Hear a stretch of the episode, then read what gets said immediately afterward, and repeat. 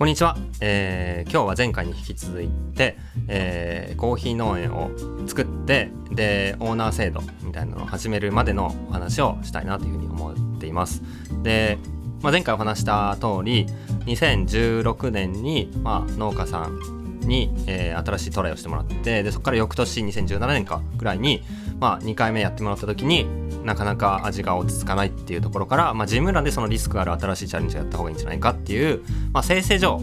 作ろうと思ってで、まあ、生成所を作るのにも割と機材買ったりとかお金もかかるんでクラウドファンディングを使ってで皆さんにまあそのリターンとしてその美味しくできたコーヒーをまあ分けますよっていう形で始めてでそのクラウドファンディングも成功してでそこから、えっと、生成所をあのバリ島の北部のバトゥールっていう三大聖なる山があってその麓のめちゃくちゃ景色いいところの元キャベツ畑を抑えてほんで情報多いか。そこにあの、まあ、小屋小屋が小屋もともとあったんでその周りに皮むき器を置いて、まあ、電力まず置いて皮むき器とあと水洗うなんて水が出てほんで桶さえあれば洗えるからもうそこからスタート。で水引くのと電気引くのところだけ揃えて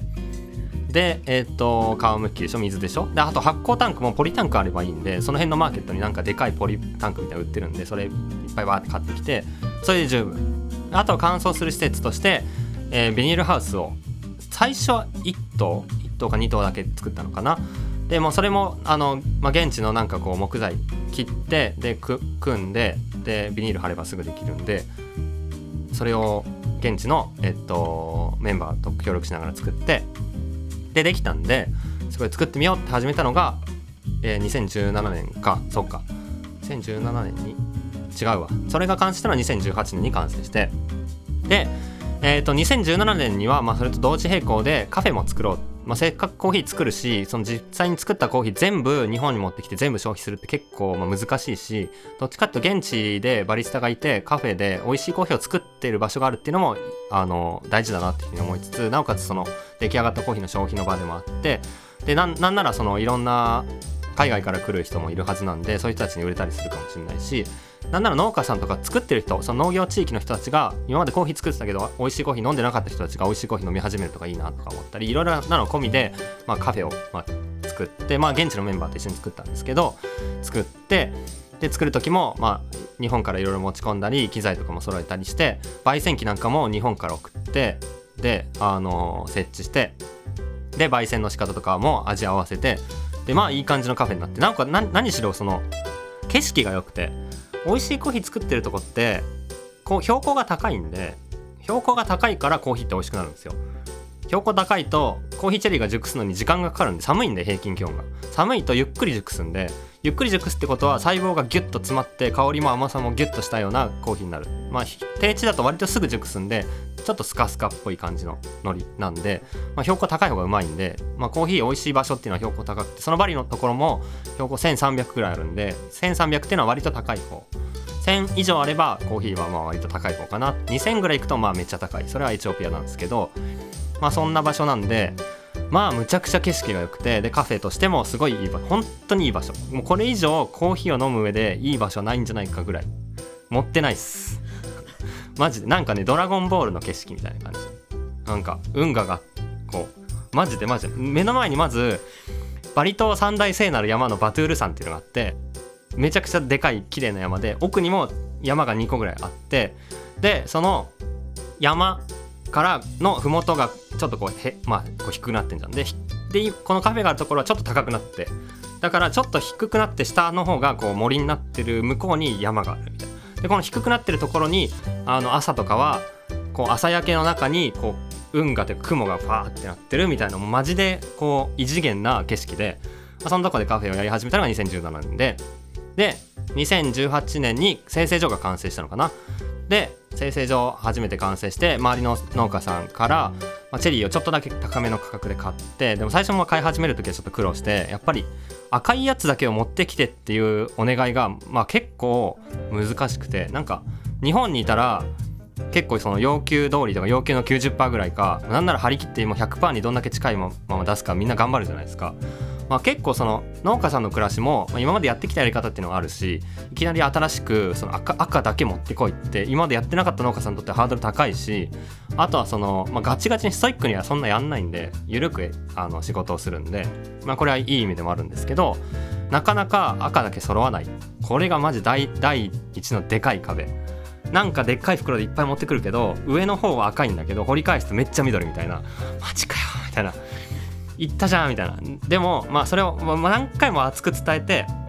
やっとあのまあなんだろうな。まあ一番効果あったのはあの赤いやつだけを比率多めに持ってきたらより高い値段で買い取るっていう制度をや設けてでその門番みたいなやつ。その赤いやつ持ってきました。はいじゃあその場で支払いますっていう感じなんだけどそのチェックするやつを現地のメンバーのそこに住んでた人にやってもらっててその人がなんかすげえ熱くなってもうめっちゃ厳しくなってその人がゲートキーパーとして「はいこれダメです」すげえ言うようになってでなおかつ農家さんもなんかこいつすげえ言うなみたいな。でなおかつ美味しいの持ってきたら赤いの持ってきたらお金もらえるしみたいなのでだんだん馴染んできて、まあ、今も苦労してるんですけどだんだんこの赤いのの比率が徐々に上がってきてででも結局それを僕らはどうするかっていうと生成はこの後の処理のことなんで僕らの仕事はその受け取ってからでこれをまずテーブルまず作ったんですね。木のテーブル。じゃでかい。そこにもビニール袋にこう60キロと持ってきたでっかいチェリーでっかい袋のチェリーをバーって並べて赤緑こう一個ずつやっていく。これがマジでやばい作業。普通に平気で1日10時間とかかかるから、ね、ずっと。これマジでやばくてこれはこれがこの作業自体が農家さんが赤だけ持ってきてくれれば省ける。でもめっちゃ緑あるから緑あ緑緑ってなってこれすごい時間かかっちゃう。そもそもここの人件費カットできる分農家さんには高く支払って良いはずなので合理的で。そういうのも込みで、まあ、それ分かってもらうっていうこともやってて。まず最初の作業は最初めっちゃ時間かかったんだけど、まあ、赤と緑より分けて緑はちょっとグレードを下げた現地のあの企業に安く売るとか、まあ、その安く売る豆として、まあ、一応作る。捨てる捨てるのはもったいないんで。だけどその赤だけより分けたやつだけだけが美味しいコーヒーとしてトップグレードになって次のこの生産に回っていくっていう感じでやってで次皮むきしてで発酵も、まあ、結構いろんなパターンを、うん、最初そうだな2018年行った時にやったかな。そういろんなパターンをあの実験してみて僕はあの実験好きなんでやってみないことにはあの確証を持てない。っていう感じだったんで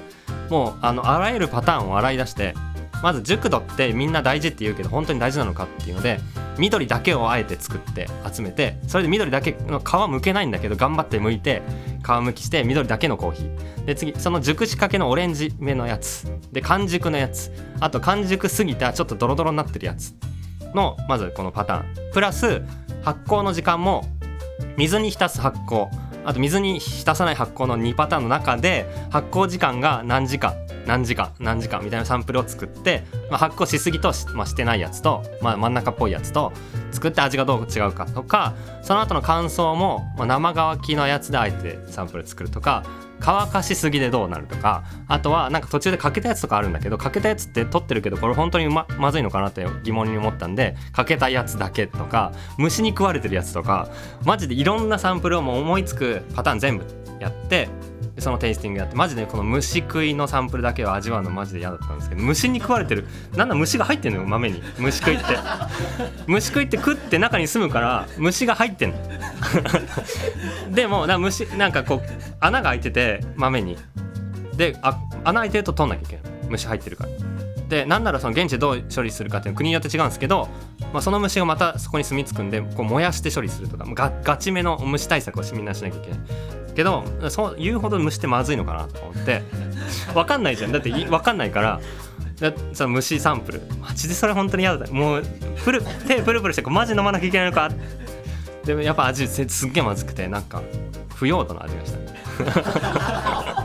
あそうか虫取った方がいいわ。っていう納得をこう積み重ねて2018年まだちょっと検証しつつ自分らの仮説をこう確かなものだっていうふうに、まあ、納得する年でもあってプラス今までその農家さんに伝えたマニュアルで作った。年に1回しかあの収穫期がないんでワンチャンス年にワンチャンスでその時に仮説検証して良かったってなってもその年にはもうトライできないよね。だって収穫期2ヶ月しかなくて積んで乾燥終わるまで1ヶ月。で1ヶ月後にもう1ヶ月間保管してそこで水分量が馴染んで積んでから2ヶ月経ってやっと物が出来上がるのがコーヒーなんだけど2ヶ月しか収穫期間ないからもう最初のの取ったコーヒーでも最後サンプル出来上がる頃にはもう収穫終わってるっていう感じなんでそこで検証できても次いいレシピにするのはまあまた来年っていうすごい長いスパンでまあこう回していかなきゃいけなかったんだけど、まあ、そこで割とまあやりたいレシピというかこういう方向性でやったらこのバリ島のコーヒーチェリーから取るコーヒーはめちゃくちゃうまくなるんじゃないかっていうのができてやっと2019年にまあジムラのバチバチレシピが完成したと。